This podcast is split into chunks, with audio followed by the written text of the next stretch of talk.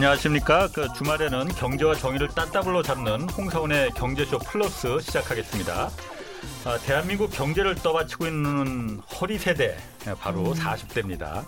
40대 구매력이 1위라는데 40대 소비 패턴 오늘 자세히 좀 알아보겠습니다. 김원식 문학평론가, 문화평론가 나오셨습니다. 안녕하세요. 예, 안녕하십니까. 예, 그리고 경제쇼 플러스에 없어서는 안 될 보물, 진짜 보물입니다. 진짜 보물이에요. 복숭이 오윤혜 씨 나오셨습니다. 안녕하세요. 네, 기자님 잘 지내셨죠? 아, 뭐 지난주에 라디오 방송이 편집이 안 됐, 됐더라고요. 그런데 아, 됐다고요? 어, 유튜브는, 유튜브는, 안 됐죠. 편집이 안 됐는데 어. 오늘도 그런 걸 사고 한번 부탁드립니다. 아, 여기가 너무 KBS 1라디오라 가지고 좀 아, 아쉽네요. 예. KBS 2만 됐어도 지금 마음껏 날개를 달아볼 텐데. 자, 오늘 한번 날개 달아보시고. 네. 자, 40대라면 말이죠. 그 김원식 평론가님, 음. 40대라면 70년대생이죠, 그러니까? 네. 그 베이비 그렇습니다. 부모 세대하고 밀레니얼 세대 그 네. 사이에 네. 세대.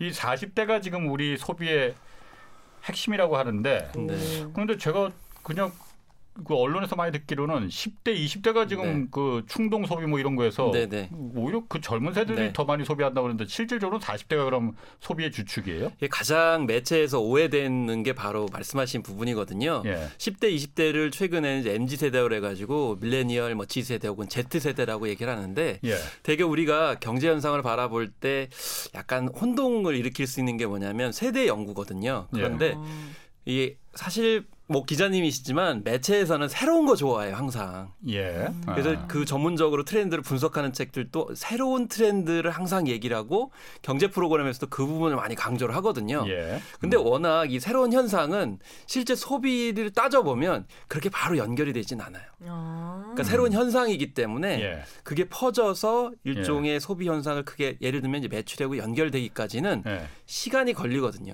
음. 현상과 실제는 다르다. 예, 다르죠. 그래서 MZ 세대의 트렌드 현상 이렇게 많이 얘기하면 실제로 그 사, 그분들이 많이 소비하느냐? 예.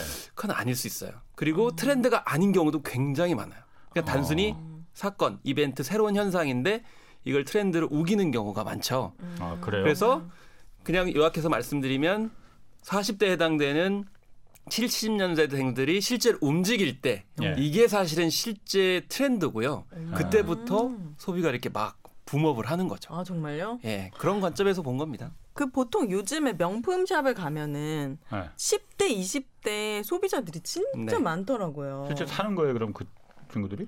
네, 막 신고 다녀요. 그래서 어. 나중에 우리 애가 커서 저거 사달라고 하면 난 뒤통수를 한 대확 어. 때리고 싶다 이런 아니, 생각도 하거든요. 제가 그 여의도에 새로 백화점 하나 크게 생겼잖아요. 네. 거기 한번 구경하러 갔었거든. 그런데 전부 다 그 10대, 20대들이 들이 그 음, 맞아요, 바글바글 맞아요. 하더라고요. 맞아요. 네. 어, 아 이거 뭐 코로나 맞나 싶을 정도로 네. 막 바글바글 음. 하던데 음. 그 친구들이 그럼 10대 20대가 네. 실제 사는 건 아니라는 거예요. 그러니까 그러면? 이제 두 가지 관점이죠. 네. 그래서 대체, 대체적으로 명품을 소비하는 사람들은 뭐 예를 들면 중산층 이상의 돈 많은 네. 사람이라고 네. 생각을 했었고요. 네. 그다음에 젊은 층은 그냥 선망만 했을 뿐이고 나서진 않았다 이렇게 얘기하는데 실제로 고 이제 명품족이라고 그래가지고 자기가 돈을 모으지 않는 사람들이라 할지라도 거기에 이제 자기를 위해서 소비를 한다. 이게 약간 늘어난 거예요. 근데 음. 전체 구매력 기준으로 보게 되면은 그분들은 미미하다라는 거죠. 아. 그러니까 현상적으로 드러나는 거하고 숫자, 데이터로 보는 거하고는 전혀 네. 다르다라고 이제 볼 수가 음. 있는 거고 그리고 이제 대부분 MZ 세대 같은 경우에는 혼자 살거나 예. 예. 가족을 생각하지 않는 경향성이 꽤 있어요. 음. 그런데 40대들은 에 이제 자기 자신뿐만이 아니고 가족까지도 생각을 하기 때문에 음. 이 당연히 구매력이 더 클 수밖에 없는 측면들이 있는 거죠. 음. 네. 그렇구나. 40대 40대 구매력.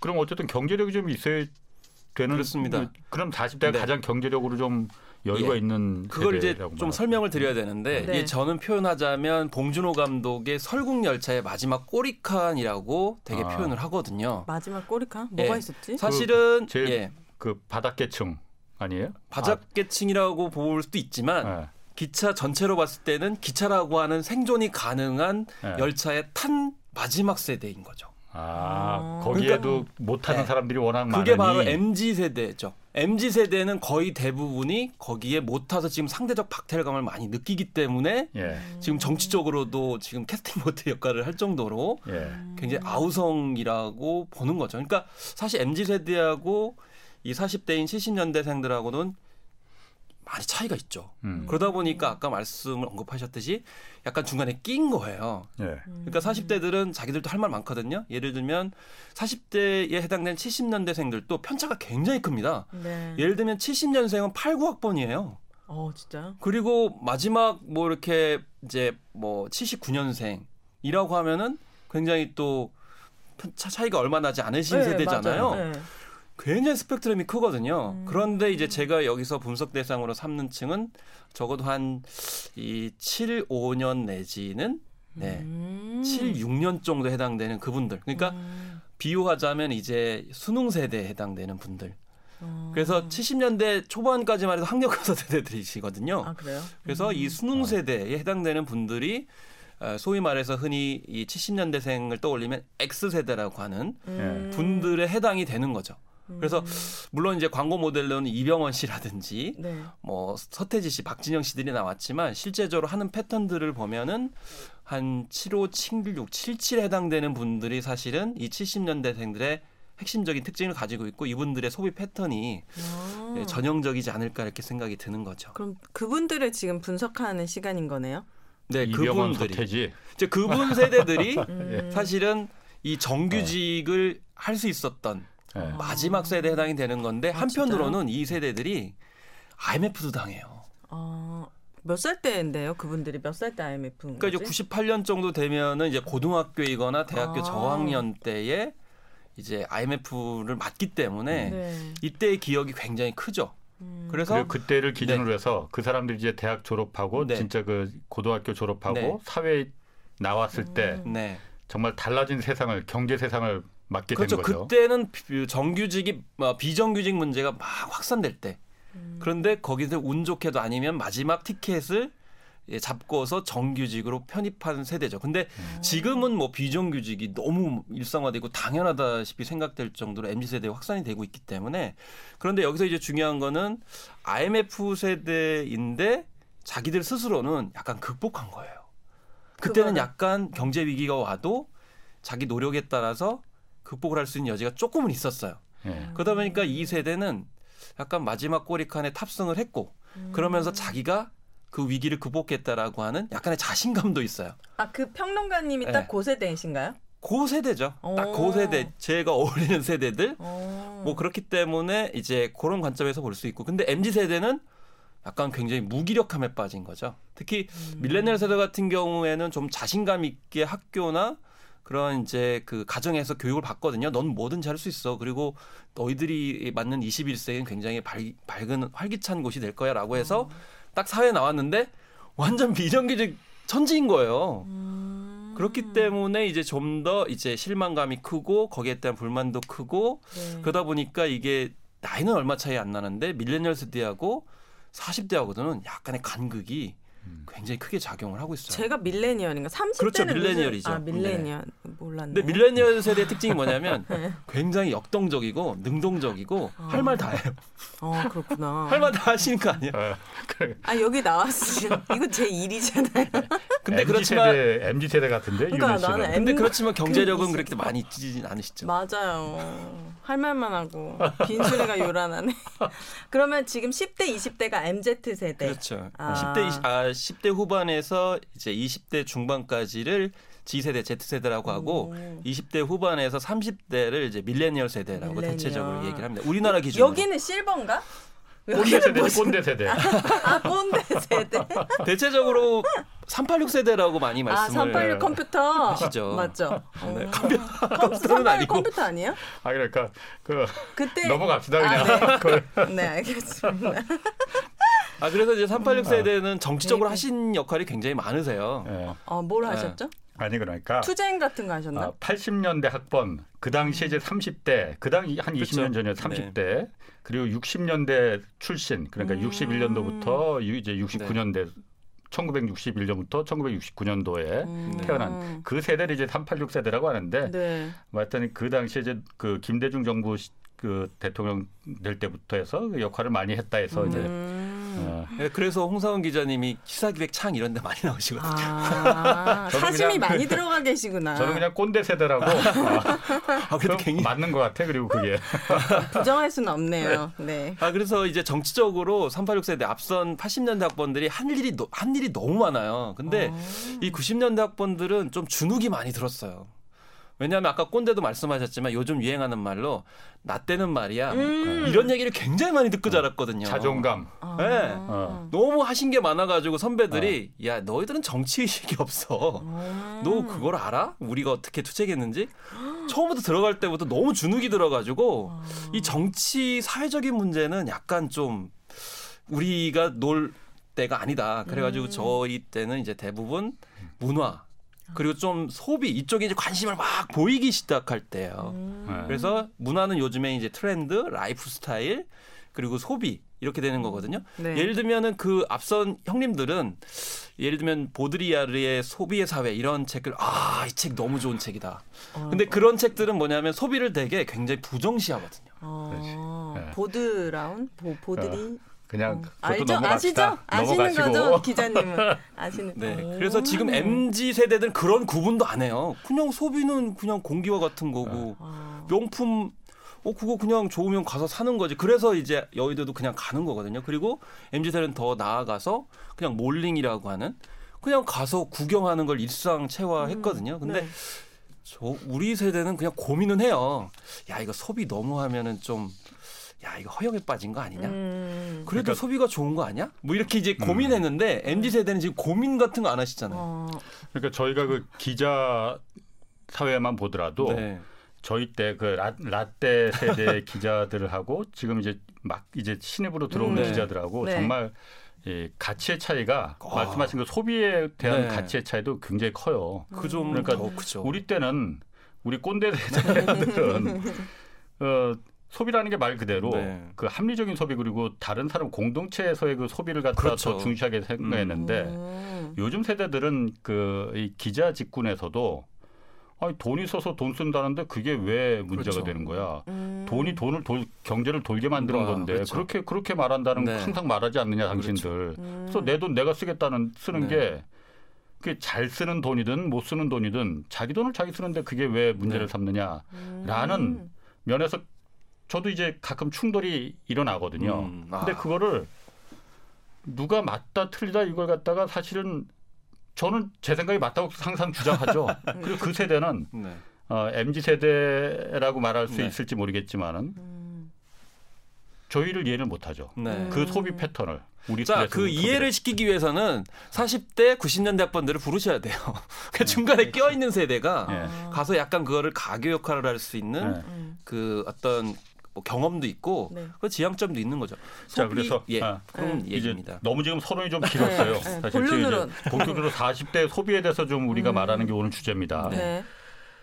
이 40대들 어디다 주로 돈 씁니까? 음. 그러면 일단 40대들 같은 경우 어. 이제 옛날 광고를 좀 떠올리시면 알겠는데 처음에 이제 X 세대라고 되게 얘기를 했거든요. 예. 그래서 X세대를 제 식으로 표현하면은 70 음, X세대다 이렇게 좀 표현하고 싶어요. 70년대 태어난 X세대. 근데 X세대가 이제 규정할 수 없는 세대를 뜻하는 거거든요. 어. 그런데 그때 이제 많이 X세대 언급했던 게 뭐냐면 자기를 위해서 쓴다라는 음. 거잖아요. 그래서 그때부터 이제 헤어스타일이라든지 옷에 대해서 신경을 많이 썼고 상당 부분이 교복 자율화를 경험을 했던 세대이면서도 그 뒤에 이제 약간 교복을 다른 식으로 옛날에 깜장 교복이 아니고 약간 아. 개성 있는 교복을 아. 입었던 음. 세대예요. 그러니까 음. 이 자율성과 약간의 공동체성을 같이 공존시킨 세대가 바로 70년대이기 때문에 네. 그래서 자기 자신을 위해서 꾸미는데 많이 사용을 하기도 하지만 자기 가족을 위해서 많이 소비를 합니다. 그래서 음. 그때 광고 나왔던 게 뭐냐면은 내 아이는 달라라고 하면서 어머. 내 아이는 달라요? 예, 그러니까 자, 지금의 mz 세대는 아이는 생각하지 않으실 거예요. 어, 그럴 것 같아요. 근데 이 70x 세대는 자기도 생각을 하면서 아이도 생각을 해요. 음. 근데 이게 교, 어, 굉장히 미묘한 현상으로 벌어지는데 이게 어, 자기를 위하니까 결혼을 안 하는 극단적으로 가는 경향도 있지만 네. 아이를 일단 낳으면은 거기에 완전 음. 몰입을 하는 거죠. MZ가요? 아니요. 아니 70년대생들이. 아, 70년대. 네. 아. 그래서 완전히 거기다가 뭐 포트폴리오 치면 뭐 비속어로 몰빵을 하는 거죠. 음. 음, 분신처럼 나의 많이 안 나니까. 매도 아니 마, 많이 안 나는 거죠. 그래서 그리고 실제로 가용 자산이라는 걸 생각을 해봐요. 그래서 내가 지금 돈 버는 거나 앞으로 미래를 생각을 했을 때 많이 낳게 되면 얘를 성공시킬 수가 없다. 그래서 낳고 나서 사교육도 엄청나게 시킵니다. 아. 엄청나게 책도 많이 사주고 어머나. 어, 그렇게 해서 뭐 이제 하나 잘 키워서 한다. 근데 거꾸로 그 판단이 안 들어서게 되면 자기 자신에게 투여를 하게 되는데 그 자기 자신에게 투여를 많이 한다라고 대체적으로 얘기하지만 또 다른 행동 음, 소비 패턴이 있어요. 뭐냐면 조카 바보들이 많아요. 아. 그러니까 이게 자기 직계 가족은 아니더라도 자기 형제의 그 어떤 그 자녀들은 있죠. 음. 근데 그 세대만 하더라도 혼자 있는 게 아니고 대체적으로 한 두세 명 정도는 있는 그런 가족 형태를 보이기 때문에 조카한테 굉장히 많이 투자를 해요. 음. 저도 제 주변에 그 실제로 나는 결혼 안 하셨고 심지어는 이제 싱글로 돌아오신 분들이 있는데 자기 자신도 투여하지만 자기의 가족이라고 할 수 있는 예, 조카한테 돈을 주기 위해서 네. 재테크를 하시는 분들이 있어요. 아기가 없으시니까. 아기가 없으니까. 아 랜선 육아처럼 이제 가는. 랜선 육아는 모르는 사람을 대상으로 아, 하지만 음. 아, 그런 행, 저 소비 패턴들을 이제 보이고 있는 게 특징이다. 그래서 음. 자기 자신에 대한 뭐 투자라든지 뭐 이제 그런 소비도 많이 하지만 자기 직접적인 가족 내지는 뭐 반개 혈족까지도 오. 신경을 쓰는 형태의 묘한 그 포지션을 가지고 있다는 거죠. 아 그래요? 나, 네. 그 왜 너무 공감은 안 되는데. 어, 저도 제 아이 낳기 전에는 제 조카한테 완전 몰빵했거든요. 그죠. 아. 여행을 가면 무조건 조카 선물. 이런 식으로 제 조카는 거의 제가 어. 100%다 키웠어요. 약간 음. 그러니까 뭐뭐 뭐 머리부터 발끝까지. 저 그래서 그 사실 그 책 쓰신 거 있잖아요. 최근에 그러니까 그컨그 네. 그 뭐죠? 제가 책 이름을 consumer insight. consumer insight. 제가 지은 건 아닙니다. 그래요. 아, consumer insight. 거기서 그 40대가 열광하는 그 다섯 가지 소비 코드를 코드. 말씀해 주신 게 있어요. 뭐죠? 근데 제가 그 동의할 수가 없는데. 아, 아 그래요? 아. 그 아, 대본 좀 아, 제가 쓴 게 아니라서. 아, 네네. 아, 네네. 이게 음. 40대가 열광하는 그 다섯 가지 소비 코드가 있다고 해요. 그 네. 좀 거기서 뭐, 네 여기서 음. 자기 개발 카멜레온 피터팬 온라인 1세대 슈퍼 개미를 이제 음. 대체적으로 음. 꼽는데 예. 당연히 이제 자기, 자기 개발 같은 경우는 더 나은 삶을 위해서 이제 투자한다 이렇게 볼 수가 있잖아요. 근데 예. 이것도 약간 어 뭐 이제 두 개가 같이 맞물려 있다라고 생각이 드는 거죠. 이제 알려지기로는 음.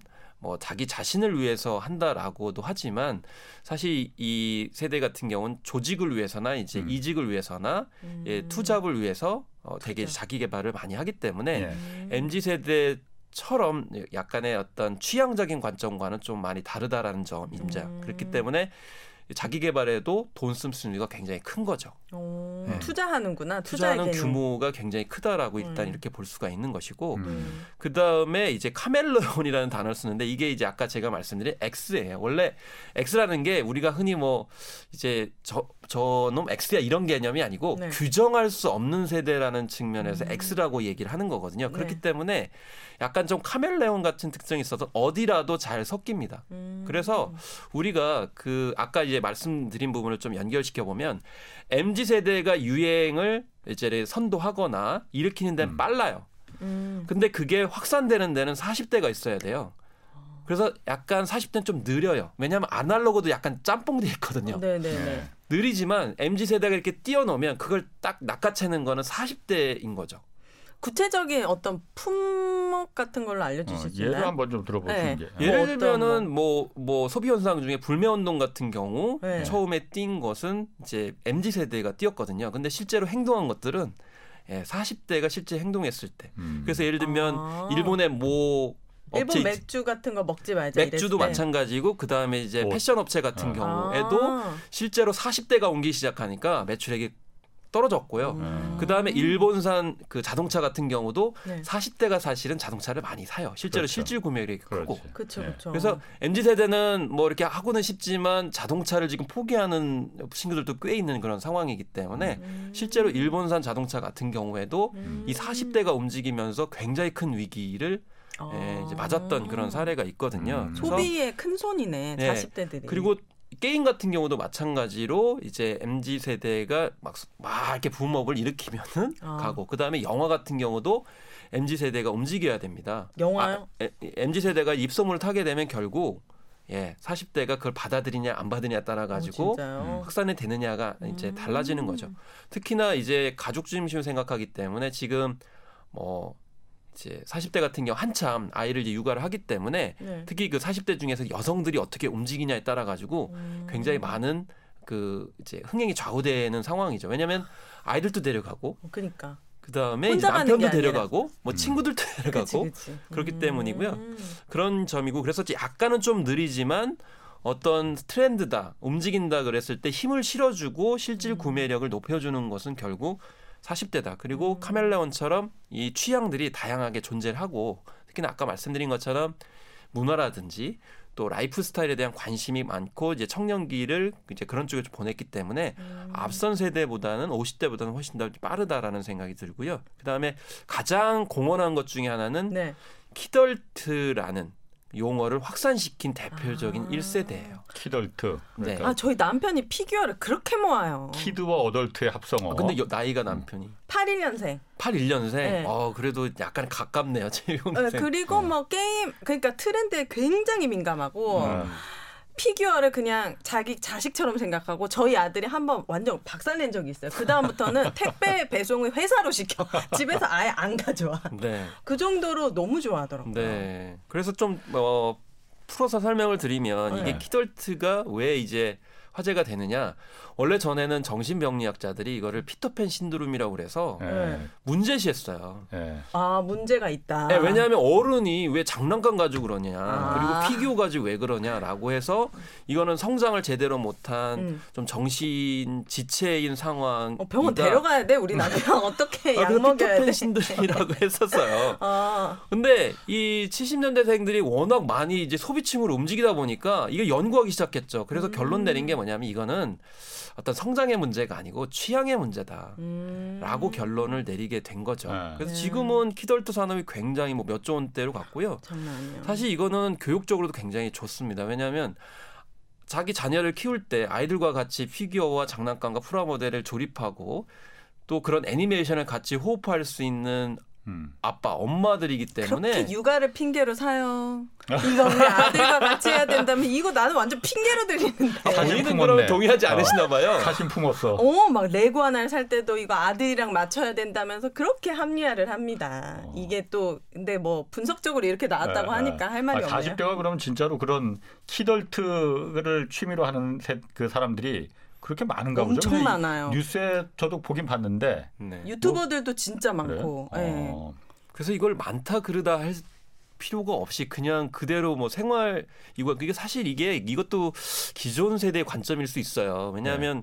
그냥 뭐 프라모델이라든지 뭐 피규어라든지 그리고 게임 이런 거를 그냥 늘상 하는 세대인데 그걸 왜 이상하게 보느냐라고 음. 사람들 생각을 하죠. 네. 그리고 이제 물론 이제 가정 경제를 책임지고 계시기 때문에 그 액수가 많이 들어가니까 음. 그걸 왜 하냐 이렇게 생각할 수 있지만 그 세대는 공개와 같이 그냥 하나의 음. 문화로서 받아들여지기 때문에 그런 면에서 이 피터팬이라는 단어가 여기에 들어간 거에서 음. 사실 요즘에 피터팬을 그렇게 병리적으로 보지 않잖아요. 오히려 음. 또 약간 희망의 상징으로 음, 보기도 그쵸, 하고 그렇기 때문에 그런 이제 인식을 바꾼 것이 바로 이제 음, 이 70X 세대 아. 키덜트다. 그래서 이게 우리나라도 몇 조 원대의 소비 시장으로 형성이 되고 있고 네. 그걸 이제 받아들여서 본격적으로 또 거꾸로 유행을 시킨 게 이제 mz 세대의 피규어 세대에서 음. 사실 피규어 같은 경우는 이게 기성세대 인식하지 못하시겠지만 그 대개 이제 mz 세대가 주로 이제 근무하는 약간 뭐 문화 컨텐츠 기업이라든지 음. 이런 데는 이 사무실 자체가 피규어로 장식돼 있는 경우가 음. 많고요. 어. 음. 예. 이제 그런 음, 점들이 좀 다르다라고 볼 수가 있겠습니다. 그리고 네. 다음이 이제 온라인 1세대인데 이 사실 이 70 음, X 세대 같은 경우 79 X 세대 같은 경우는 약간 결핍 세대이기도 해요. 음. 음. 가지고 그러니까 넘어가기 전에 아까 네. 그 키덜트라는 게그 네. 용어 생소하신 분들도 아, 참, 있거든요. 그걸 설명을 제가 안 드렸는데. 어. 그게 kid, adult. Kid 어린이와 adult 어른 어른이 요걸 합성한 합성하죠. 어, 몸은 어른인데 네. 아직 그 생각하는 것과 음. 취향은 어린이 때그그 생각을 잊지 못하는 그걸 네. 그 세대를 말하는 거죠, 그러니까. 그렇죠. 그래서 이것도 약간 음, 결핍이 약간 결합돼 네. 있거든요. 예를 들면 음. 어렸을 때 막 정말 우리 사회가 고성장기를 하면서 약간 빈부격차가 벌어질 때예요. 그래서 음. 뭐 영화 건축학 개론 이런 게 보시면은 거기 보면 강남으로 간 그 학과 형 같은 경우는 막 컴퓨터도 오. 펜티엄으로 막 사용하고 음. 네. 뭔가 풍족을 했는데 강북에 사는 친구들은 네. 그런 장난감이나 컴퓨터 XT 기종도 없고 막 이런 막 아. 벌어질 때거든요. 네. 그러다 보니까 이제 사회 진출해 가지고 거기에 대한 갈핍, 음. 결핍, 욕구이다 보니까 뒤늦게 맞아요. 그런 장난감들 좀 원 없이 사는 거죠. 맞아요. 네. 그런 거 있는 것 같아요. 그래서 게임도 마찬가지로 이 세대 같은 경우는 저, 어, 이제 가지 말라고 하는 전자오락실을 몰래 몰래 출입하던 세대이고 아 전자오락실 예 어. 약간 이제 그렇지. 여유가 있으신 분들은 집에서 이제 하는 그런 에, 게임기 뭐 가정용 게임기를 아. 했던 그 세대이거든요. 근데 그것도 이제 마음대로 하지는 못했던 세대이고 음. 그러다 보다가 이제 대학교 시절에는 이제 온라인 게임, 전자 게임을 약간 맛보던 세대. 음. 그리고 나서 그 이후에 이제 스타크래프트를 포함한 전략 시뮬레이션 음. 게임을 하면서 이제 온라인 그 인터넷 온라인 게임에도 굉장히 확실히 적응한 세대거든요. 그러다 보니까 이 세대의 특징은 뭐냐면 앞선 세대들은 자녀가 게임하는 것에 대해서 이해를 못했을 뿐더러 아예 못하게 했어요. 음, 네. 여기 꼰대 세대. 네. 네. 당연히 그, 그런 못하게 했어요. 음. 근데 70X 그 생각이고. 네. 근데 70X 세대는 자기들이 게임을 어쨌든 간에 마음껏 하지는 못했다 하더라도 10대 20대 초반에 했거든요. 음. 한계도 알고 맛도 봤어. 음. 그리고 약간 30대에서도 뭔가 좀 했어요. 인터넷 게임을. 네. 그러다 보니까 그 심리를 알아요. 그러니까 음. 자녀들한테 금지하지는 않아. 어. 그렇지만 잘못되면 어떻게 된다는 걸 약간 알죠. 어, 같이 하나 그러면 나중에? 같이 하는 경우도 있죠. 어. 이 가정용 게임 같은 경우에는 네. 그렇지만 약간의 그 제한은 두는 거죠. 음. 뭐 하루에 몇 시간 하라든지 음. 이런 식으로 하니까 결국에는 이 70X 세대는 게임에 대해서 맛도 봤고 한계도 알기 때문에 음. 허용을 하면서도 소비를 하고 같이 할 수도 있고 그래서 지금 현재 모바일 게임 같은 경우에는 네. 이 40대들이 1위예요. 어머나 진짜요? 네, 특히 여성들도 굉장히 많이 해요. 저는 완전 아, 그 소비 액수 측면에서 봤을 때. 오 진짜요. 그러니까 새로운 게임은 mz 세대가 굉장히 빠르고 음. 네. 빠르고 실질 구매력도 게임 같은 경우도 40대가 많고요. 그렇구나. 거기를 통과하면 애들한테 이렇게 허용되어지고 아. 음. 그런 아, 역할을 게임, 거죠. 그 게임 업체나 게임 산업에서는 그러면은 targeting을 40대로 음. 하는 경우 그래요. 그러면 40대를 그, 예. 일단은 돈을 쓰는 게임 사람도 돈을 써야만이 그게 도, 수익이 되는 거 아니에요? 그렇죠. 근데 어. 이제 워낙 복잡한 예를 들면 전략 시뮬레이션 게임 같은 경우는 복잡하기 때문에 이런 부분들은 네. 40대가 약간 적응하지 못하는 경우도 있어요. 음. 네. 그렇기 때문에 이제 그런 부분보다는 이제 모바일 게임이라든지 아니면 예전에 이제 약간 초기 버전의 전략 시뮬레이션 게임을 다시 업그레이드 시켜가지고 음. 재version up 시키는 그런 쪽으로 가고 있거든요. 근데 그 게임 업계의 이해관계하고 그 맞아떨어지는 거예요. 왜냐하면 지금 게임 업계가 포화 상태거든요. 네. 너무 많다. 네, 뭐 너무 많으니까 거기서 이제 40대를 끌어들이기 위한 콘텐츠들을 많이 소비하고 특히 모바일 콘텐츠가 많이 확장을 하고 있는데 음. 이 모바일 콘텐츠의 수익을 내기 위해서라도 40대는 굉장히 중요하죠. 그러니까 음. 모바일 환경도 사실은 이 40대를 빼놓을 수가 없어요. 예를 들면 핀테크 같은 경우는 많이 화제가 되잖아요. 근데 핀테크를 많이 이제 이제 활용을 하는 세대로서 40대가 주목을 받는 게 뭐냐면 이 세대가 핀테크를 처음엔 좀 약간 받아들이기가 힘들어요. 핀테크가 음. 뭐였죠? 그러니까 그 카카오뱅크 뭐 이런 것처럼 뭐 어떤 기술을 이용해서 이제 그 파이낸셜 음. 어 뭐 은행이나 그 경제 활동하는 걸 어, 네네. 어, 뭐 알리바이 그 알리 페이 뭐 중국에서 네. 중국에서 알리페이하고 뭐 이런 네. 그 네. 하여튼 아, 기술을 IT 네. 기술을 아, 네. 어. 아, 기자님 고생이 많으십니다. 알겠습니다. 아, 갑자기 그냥 딴 있는데 확 물어봐갖고 집중하시라고요. 방송. 예를 들면은 어. 토로 시작하는 그 금융 서비스가 있거든요. 아. 근데 그게 10대들 20대 들이 굉장히 많이 사용해요. 왜냐하면 네. 생각을 해보면 네. 편하거든. 네. 네. 근데 이게 수수료가 없거든. 음. 그럼 10대 20대는 수수료 를 없잖아요. 네. 그참 신경 쓰이잖아요. 네. 근데 그거를 뭐 40대가 먼저 했겠어요? 아니거든요. 네. 아, 10대, 20대가 이제 초문배 사용을 하니까 이게 오 좋네 그러면서 네. 이제 같이 사용을 하고 음. 애들이 거기로 이용을 하니까 당연히 40대도 그걸 이용할 음. 수밖에 음. 실제로 그리고 돈을 네네. 쓰는 거는 40대고 어. 경제력으로 그렇죠 그쪽으로 흘러 들어가게 그러니까 아무래도 그, 그 업체는 40대를 네. 타겟팅하는 네. 게더 유리하겠네요 음. 그러니까. 그래서 아. 이게 트렌드 아까 말씀드린 것 똑같은 건데 혹할 수 있는 것은 이제 mz 세대한테 던져주고 어. 실제적으로 그것을 확산시키는 데는 40대이기 아. 때문에 최종 판단자는 40대라는 점에서 봤을 때 마케터들이 어떻게 해야 되느냐라는 음. 것을 우리가 충분히 인식을 할 수가 있, 게 되는 거죠. 그래서 미끼는 그러니까 10대, 20대한테 네. 던졌는데 네. 덥석 문거는 40대가 물어버린 네. 거구나. 음. 그렇죠. 그리고 예. 세대론적으로 보면은 이게 386 세대들하고 누가 매칭이 되냐면은 이제 그 G 세대하고 약간 매칭이 돼요. Z G 세대 G 세대하고 연결이 돼요. 근데 아 그러니까 아그 사실은 386 세대하고 사실은 밀레니얼 세대하고 매칭이 되고 네. G 세대하고 X 세대하고 매칭이 돼요.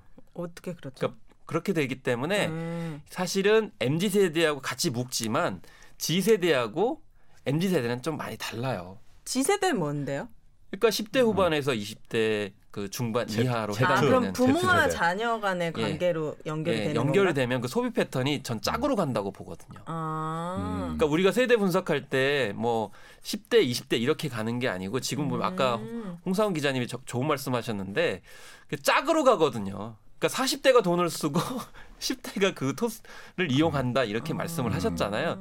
그런 짝으로 가는 소비 패턴을 좀 버셔야 되는데 대부분 너무 세대로만 초점을 음. 맞춰가지고 분석하시는 것 좀. 그렇지. 우리 아들 딸이 네. 이거 좋아요, 막 해야지 우리 엄마 아빠가 음. 이제 그걸 같이 이제 소비로 이어지는 거니까. 그렇죠. 모바일 음. 게임도 그렇고 음. 영화도 마찬가지고 사실은 애니메이션 같은 겨울왕국 같은 경우 왜 그 흥행을 했냐면 이게 애들만 본 게 아니거든. 그니까요. 네. 애들만 볼 수가 없지. 이것도 그럼 제가 지금 아까 그 생각하다가 지금 갑자기 아, 유현 씨가 핀테크 확 물어봐서 지금 당황했었는데 네. 아니 아까 게임 얘기하셨잖아요. 네. 제가 그래서 그 생각을 했어요. 왜 요즘 보면은 그 광고에 게임 그 광고가 굉장히 막 그 그니까 영화 배우 영화처럼 막 나오잖아. 배우들. 그 영화 배우들 나오고 네. 그 얘기 하려고 한 거야. 네.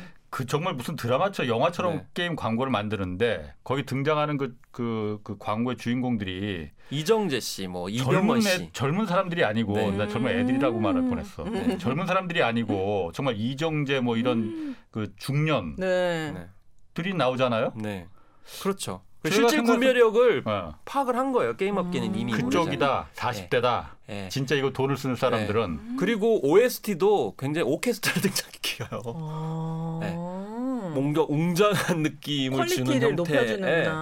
그래서 그걸 누구를 겨냥했을까라는 생각이 드는 거죠, 당연히. 그래서 음. 실, 그러니까 겉 현상과 소비 관점의 실질 구매력을 누가 가지고 있느냐가 사실은 굉장히 중요하다. 그런데 트렌드 음. 분석은 이런 점들을 놓치는 가, 어, 경우가 굉장히 많다 라는 음. 것이고요. 실제로 많은 현상들에서 이제 나타나고 있다 이렇게 저는 이제 보겠고 음. 그 다음에 이제 세대 가교 역할을 하기 때문에 리트머스 시험지다라고 저는 이제 생각을 하거든요. 40대가 리트머스, 리트머스 시험지다. 네. 리트머스 그거 뭐였지? 리 트머스라는 건 아이고 죄송합니다. 그 옛날에 그 산성 아, 알칼리성 이거 할 때 산성일 때 빨간색인가 파란색인가? 산성에 산성일 때 빨간색. 빨간색. 네. 알칼리성 알칼리성 때 파란색. 아. 근데 요즘 막 리트머스 시험지라는 게 무슨 뭐 이렇게 말씀하신 대로 세대를 그 구분하는 음. 뭐 그런 표현으로도 이 뭐 은유적으로 음. 많이 쓰이고 뭐 그러죠 그 표현이. 그래서 40대가 리트머스 역할을 네. 한다 이거예요. 실제로 이제 상품이나 서비스를 개발했을 때 너무 그런 mz 세대만 신경 쓰지 말고 음. 이게 어, 좀 확산되는 걸 생각했는데 이게 이제 전문 용어를 좀 쓸게요. 뭐냐면 네, 써주세요. 이게 그 기술 수명 주기라는 게 있거든요. 그랬을 때 우리가 얼리 어답터 많이 말씀하시잖아요. 네. 얼리 어답터부터 해가지고 이제 쭉쭉쭉쭉 확산이 돼야 되는데 이게 얼리 어답터 그러니까 처음에 개발하는 사람 했을 때 이제 그것이 초기에 선택하는 사람들이 선택하는 것을 이제 얼리 어답터가 수용한다라고 얘기를 해요. 네. 그 early adopter가 누구냐면은 이제 전문가, 약간 좀 음. 트렌드에 민감한 사람들 뭐 네. 그런 거죠. 이제 뭐 그분들이 덕후라고 많이 하잖아요, 그러니까. 예, 그분들이 어. 이제 딱 선택을 했을 때는 사회적으로 화제가 되는 것처럼 보여요. 음. 그리고 매체에도 굉장히 많이 나와요. 네. 그런데 많이 판매되려면 거기에 끝이면은 많이 판매가 되지 않아요. 음. 거기서 이제 많이 화제가 되다가 이제 계곡에 빠지는 거를 chasm이라고 얘기를 하거든요. chasm이? 예, 네, chasm이라고 영어로 오. chasm이라는 거는 협곡 사이를 이제 캐즘이라고 음. 하는데 막 이렇게 붕업됐다가 빠져버리거든요. 네. 왜냐하면 덕후 말씀하신 것처럼 그분 분들은 굉장히 관심 있다 보니까 이게 좋은 건지 알아요. 그리고 음. 뭔가 이제 감각적으로 예민하니까 이 사람 이분들이 좋아하니까 막 이렇게 화제가 된단 말이죠. 네. 근데 그 매출액 기준으로 보게 되면은 그렇게 하면은 성공하지 못할 가능성이 그쵸, 높거든요. 그쵸. 네. 그러면 뭐냐면은 일반 분들에 해당되는 앞머리에 해당되는 분들이 그걸 받아들여 줘야 되는데 그거를 음. 전기 수용자들이라고 그래요. 전기. 네. 그 전기 수용자들인데 이분들이 받아들여 줘야 이제 소위 말해서 진짜 트렌드가 되는 거예요. 유행이 아. 되고 막 퍼져 나가고 막 돈도 많이 벌고. 음. 그래서 트렌드 분석들은 되게 앞에 약간 덕후들이나 관심 있는 사람들이 막 화제될 때를 트렌드라고 되게 잘못 그 진단하는 경우가 많거든요. 그래서 이 전기 수용자 해당되는 분들이 40대예요. 이분들은 막 돈을 쓰죠. 네. 수용을 해가지고 자기 자신한테 이게 보상을 하는 것뿐만 아니라 뭐 조카, 자기 자녀, 음. 친구 그래서 약간은 이 공동체 성향이 남아 있기 때문에 예, 주변에 막 선물도 하고 음. 그래서 기프티콘 같은 경우도 40대가 굉장히 많이 사용해요. 이 그럼 전기 수용자들한테 구매까지 이어지려면 어떻게 마케팅을 하면 좋아요? 그러니까 그게 이제 여러 가지로 따져봐야 될 점이죠. 그러니까 음. 이게 자기 자신한테도 좋아야 되고 자녀한테도 좋아야 되고 음. 그리고 약간 문화 심리 관점에서 약간 과시욕도 약간 있어야 돼요. 아. 네. 약간 그것도 의식을 해요. 그러면서도 자기 만족감도 줘야 되고 약간 복합적이에요. 그렇기 때문에 규정할 수 없는 X라고 쓰고 카멜론이라고 쓰기 때문에 그래서 사실은 이 40대를 아, 규정하기가 참 까다로워서 지금까지 아마 음. 이게 그 분석한 책들이 제대로 음. 없었지 않았나 이런 생각이 좀 들 정도 있죠. 네. 그러면 그 히트 40대가 전기 수용자들이 받아들여 가지고 big hit를 친 대표적인 뭐 상품이나 이런 것들이 있나요? 아, 그걸 제가 뭐 한 가지로 말씀을 드리기엔 좀 많나요? 그런데 네. 아. 그렇죠. 너무 그 40대 파악하는 키워드 그래서 뭐 그런 상품이나 이런 음. 거를 보다도 이제 키워드를 따져 보니까 네. 어 제가 아까 키덜트 얘기도 나왔었잖아요. 네네네. 네, 네. 그러니까 키덜트뿐만이 아니고 영포티, 네. 영포티, 영포티, 영포티 어, 네. 뭐예요? 젊은 이제 40대라는 어, 이제 가지고 있는데 영어를 하셨던 어. 거군요. 또 영어도 또 있어. 쉬코놈이라는 말도 40대를 그말 표현하는 것 중에 어. 쉬코놈이라는 것도 있고 어, 쉬코놈이라는 건 뭘 말하는 거야? 사실은 이 예. 40대 그러니까 쉬코롬이 할때 이제 쉬는 여성을 뜻하거든요. 네. 근데 이 사실은 여성이 사회에 진출해 가지고 일종의 시, 어, 화려한 싱글을 부르짖었던 데가 바로 이 40대 세대들이에요. 오. 그 세대가. 근데 뭐 전에 언론에도 보도됐지만 이 화려한 싱글. 예, 화려한 싱글 결혼은 미치지 시야. 뭐 이래. 네, 그렇죠. 오, 오, 이 노래가 바로 나오시네요. 아, 네. 원래 가수셨어. 아, 그렇구나. 가수셨던 게 아니라 가수입니다. 아, 지금 가수예요? 아, 제가 사실은 오늘 주변에 많이 물어봤는데 가수라는 얘기를 하신 분이 한 번도 없었거든요.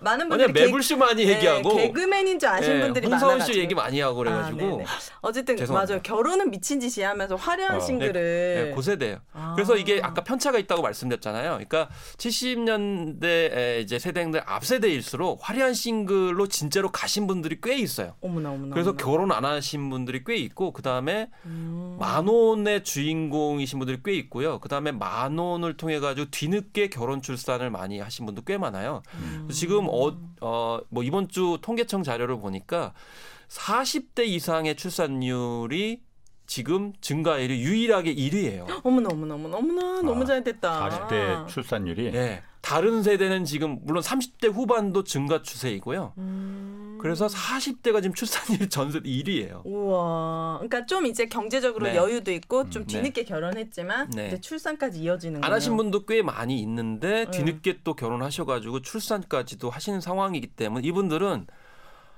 약간 여유가 음. 더 있어요. 그니까요. 그러, 런 상황이고 그래서 어쨌든 여성들이 어쨌든 간에 음. 혼자 싱글이어도 자기 자신에 대한 투자도 많이 하시고 음. 또 소비력도 굉장히 많아요. 저 제가 지금 맞아요. 주목하고 있는 세대가 바로 이 결혼하신 결혼 안 하신 미혼이면서 여유가 좀 많으신 어. 이 40대 여성들의 굉장히 주목을 하고 있어요. 왜요, 왜요? 그게 왜냐... 골드미스라고 옛날에 하지 않았어요? 네. 네. 골드미스라고 네. 했었는데 이게 골드미스가 영원히 갈 줄 알았는데 MZ 세대는 이게 끊어졌어. 왜요? 아, 왜냐면 비정규직이나 이게 아, 불안정한 위치에 많이 되기 때문에, 때문에. 음. 그때 트렌드 분석은 골드미스는 계속 갈 것이라고 되게 분석을 많이 했었거든요. 아. 근데 이게 끊어졌어요. 음. 그리고 골드미스가 반드시 결혼 안 한다라고 하는 그런 뭐 얘기는 아니었는데 그래서 이분들이 과연 진짜 혼자 사셔야 되잖아요. 네. 그랬을 경우에 그 돈들을 음. 어디다 쓰실까? 음. 어디다 어, 뭐 더구나 지금 코로나19 때문에 해외 여행도 지금 못 가고 계셔가지고 네.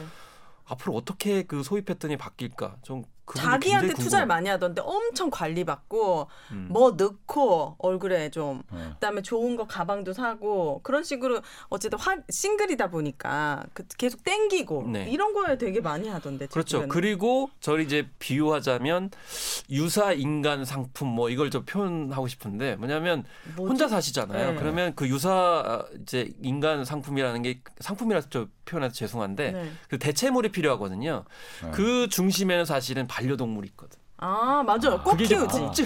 맞아 맞아 맞아. 그러면 이게 반려동물 그렇다 치고 반려동물 외에 다른 또 인간을 대체하는 상품에 또 소, 비를 하실 거거든요. 네. 아. 그게 뭘까? 음, 뭐 토이?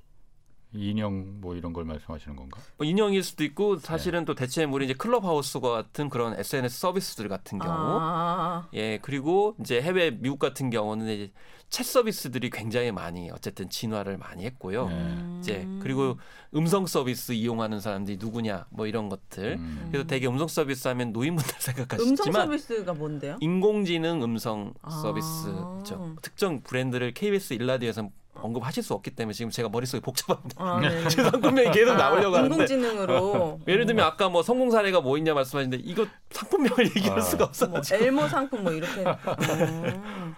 그렇구나. 골드미스 제 주변에도 꽤 있거든요. 꽤 있으시죠. 네. 근데 이제 그분들이 노후를 생각을 해 지금 머리가 복잡하세요.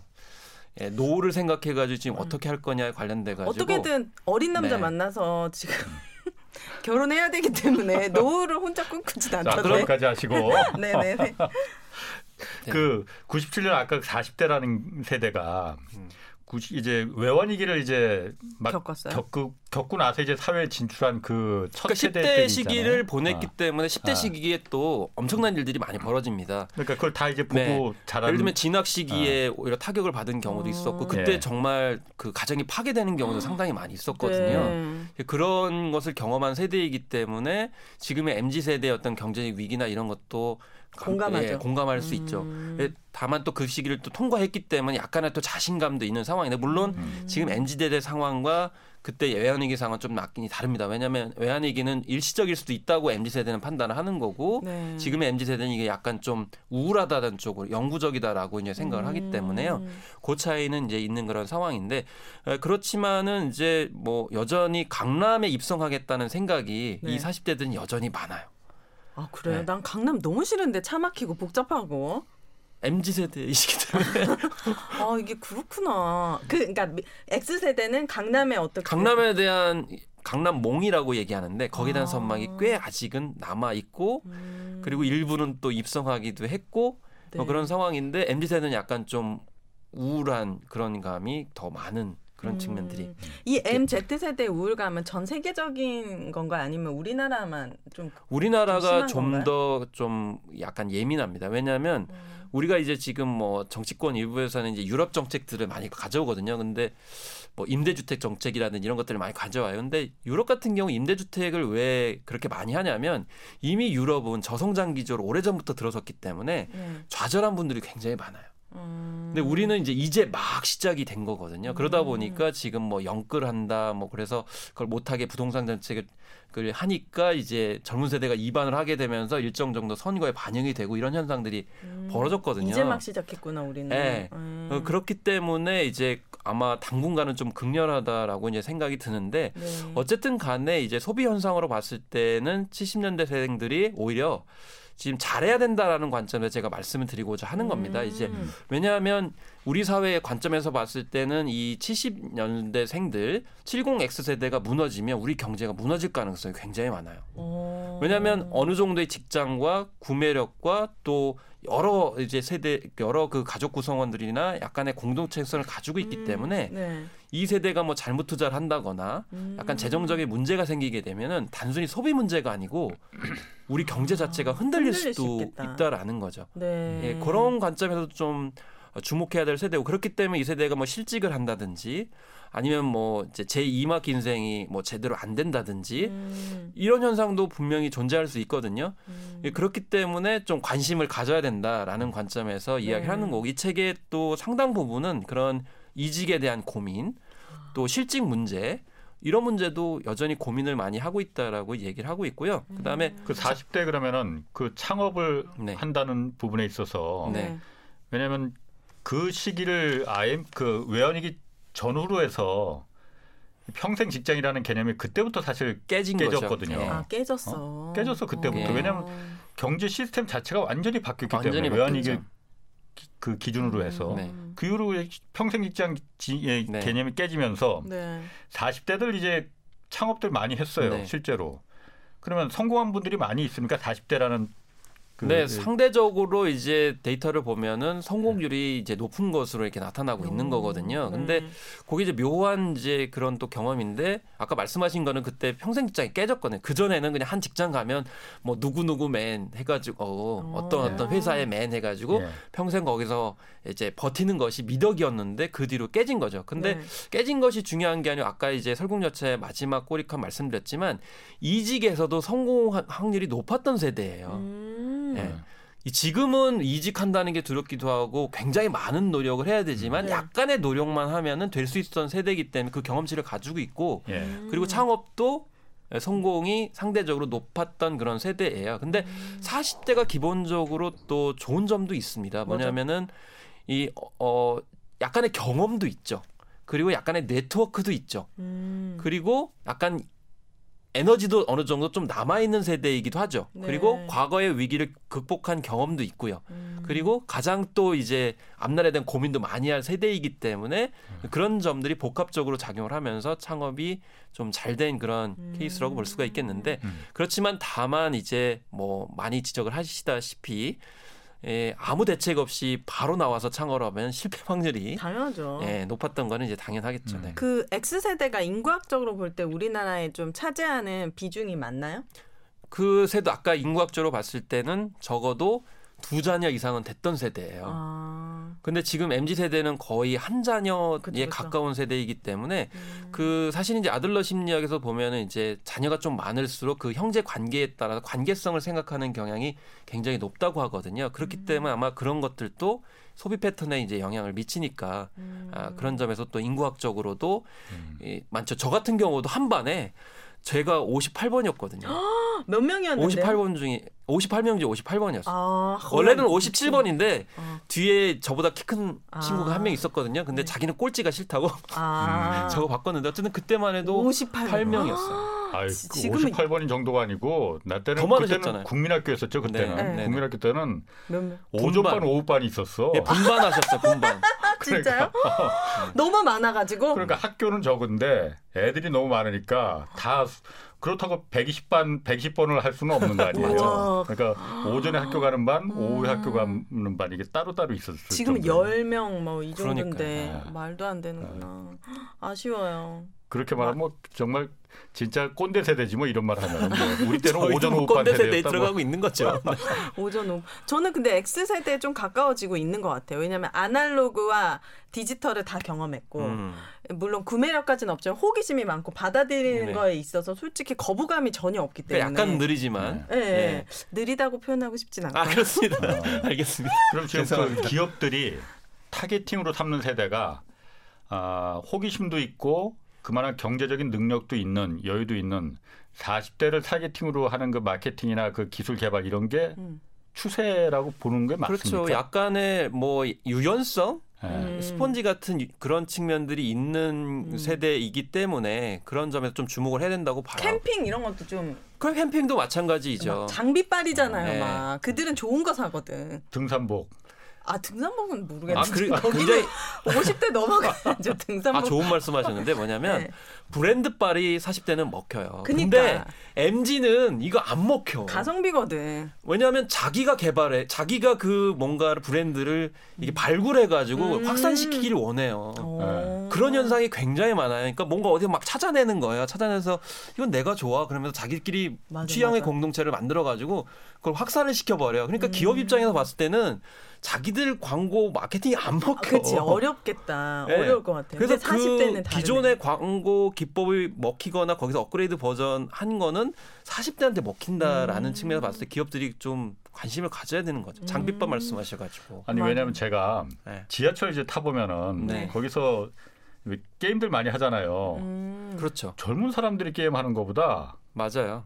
정말 40대 그 네. 직장인들 넥타이 메고 모바일 게임 엄청 많이 합니다. 음. 엄청 많이 하거든요. 그 네. 그 게임들. 그래서 저는 사실 보면서 음. 이런 말 해도 되는지 모르겠는데 좀, 좀 왜요? 좀 한심하다 그런 생각이 좀 들더라고요. 아, 이게 인식 차이. 꼰대, 꼰대. 어. 그걸로 푸는 거예요. 근데 그게 스트레스를. 게임 업체들이 다 거기가 정말 돈을 쓰고 게임하면서 돈을 공짜로 게임하는 게 아니고 돈을 쓰면서 게임하는 세대는 음. 그 세대다라는 걸 알고 있는 거구만. 음. 그렇죠. 네. 굉장히 실제로 많이 하고요. 네. 네. 아. 그렇기 때문에 앞으로 이제 모바일 게임 같은 경우 성장 가능성이 굉장히 높기 때문에 그리고 모든 콘텐츠가 결국 손 안으로 들어올 수밖에 없는 상황이기 때문에 이 모바일에 굉장히 친숙하고 돈까지 능히 쓰겠다라고 마음 먹고 있는 세대가 누구냐라는 걸 생각을 해보면 음. 결국 이게 사실 손안에 모든 그 서비스가 다 응집되기 때문에 이건 뭐 쇼핑몰뿐만 아니라 모든 게 다 마찬가지지 않습니까? 이번에도 뭐 코로나19 때문에 모바일로 활용하는 뭐 그런 이제 그 비대면 음. 그런 쇼핑들이 많이 늘었다고 하는데 네. 이것도 약간 좀 이 40대가 느렸지만 지금 액수로 보면 그것도 제일 많은 양을 차지를 하거든요. live commerce 이런 거요? 네. 이게 그럼 우리나라만의 그 트렌드예요? 아니면 전 다른 나라도 전 세계적인 이런 40대를 그러니까 소비를 이제 중심으로 하는 그게 다른 나라도 다 이런 트렌드가 있는 거예요? 일정 정도 이제 비슷하게 이제 그런 현상들이 있는데 유독 우리나라가 좀 그 비율이 더 크다라고 아. 이제 볼 수가 있는 거기 음. 때문에 그런 점에서 사실은 이제 40대가 막 이제 활동을 하고 그러기 때문에 이 경제력이 왕성한 건 사실입니다. 근데 그 소비 패턴이 누구를 위해서 소비를 하느냐라는 관점에서 봤을 때 네. 40대는 약간은 그래도 가족 과 공동체나 이런 전체적인 것을 더 많이 사용 이제 한다라는 거죠. 그래서 음. 뭐 기부도 좀 많이 하시고 음. 예 이런 점이 특징이고요. 뭐 이런 건 전반적으로 많은 이제 현상들에 드러나고 있죠. 네. 이분들은 특별히 어떤 은퇴 이후에 준비가 좀 다른가요? 사실 뭐 약간 중간 절충점이기 때문에 저축도 꽤 해요. 그리고 연금도 하지만 또 한편으로 연금을 또 불신하기도 하고 그렇게 음. 그런데 또 이제 노후에 대해서 관심도 상당히 많고요. 그래서 음. 이 특히나 이제 아파트 같은 경우는 아까 이제 강남 말씀드렸지만 이 꼬마 빌딩을 사려고 굉장히 많이 노력도 하시고 아. 그다음에 지금 방송 프로그램에서 많이 나오는 이제 그런 단독 주택을 사 가지고 음. 이 개보수를 해서 자기 그 공간을 만들려고 하는 음. 세대도 지금 40대가 굉장히 많은 부분을 차지를 하고 있어. 아직은 그런 네. 로망들이 남아 있는 세대죠. 근데 음. MZ 세대가 과연 단독주택을 사가지고 개조해서 사용할 수 있는 꿈을 꿀 수 있을까 이런 생각이 너무 좀 아파트에만 살아보고 이래가지고 뭐 아니면 어, 그렇죠 그게 두 가지 패턴인데 하나는 이제 좀 여유가 안 되시는 분들은 임대 쪽으로 가겠지만 음. 저도 이제 주변에 그런 말씀 많이 듣거든요 환자녀기 때문에 그 부모님 재산을 물려받아서 거기에 만족해서 살면 된다라고 생각하시는 세대들이 굉장히 많다고 음. 혀를 차는 분들을 꽤 많이 만났어요. 아. 심지어 어 아빠 엄마 어차피 그거 저 자녀가 혼자인데 그거 미리 저한테 증여해 주시면 안 돼요? 이렇게 얘기해서 가슴을 쳤다라는 난 내가 본 돈 내가 다 쓰고 죽을 거야. 아, 그러니까 진짜 거기서 갈등이 충분히 있으실 수가 있어요. 그 애한테 허락 받고 아니 낳아주고 키워주는 것만으로도 어딘데 무슨 저는 다 쓰고 죽을 거야. 이런 남편 남기지 않아. 네. 저도 주택에 살고 싶은 로망이 있거든요. 네. 그 마당 있는 꽃 좀 키우면서 그 로망 없는 사람이 있겠나? 로망이 다. 있으세요? 아, 기자님도? 저는 그게 한때 그렇게 살아봤었고 어, 지금도 네. 그게 가장 큰 로망이에요. 뭐. 음. 뭐 알겠습니다. 뭐 오늘 시간 다 돼서 오늘 여기까지 하겠습니다. 지금까지 김원식 어, 문화평론가 그리고 오윤혜 씨 고맙습니다 두 분. 네, 네 감사합니다. 감사합니다. 주말에는 경제와 정의를 따따블로 잡는 홍사원의 경제쇼 플러스 오늘 마치겠습니다. 고맙습니다.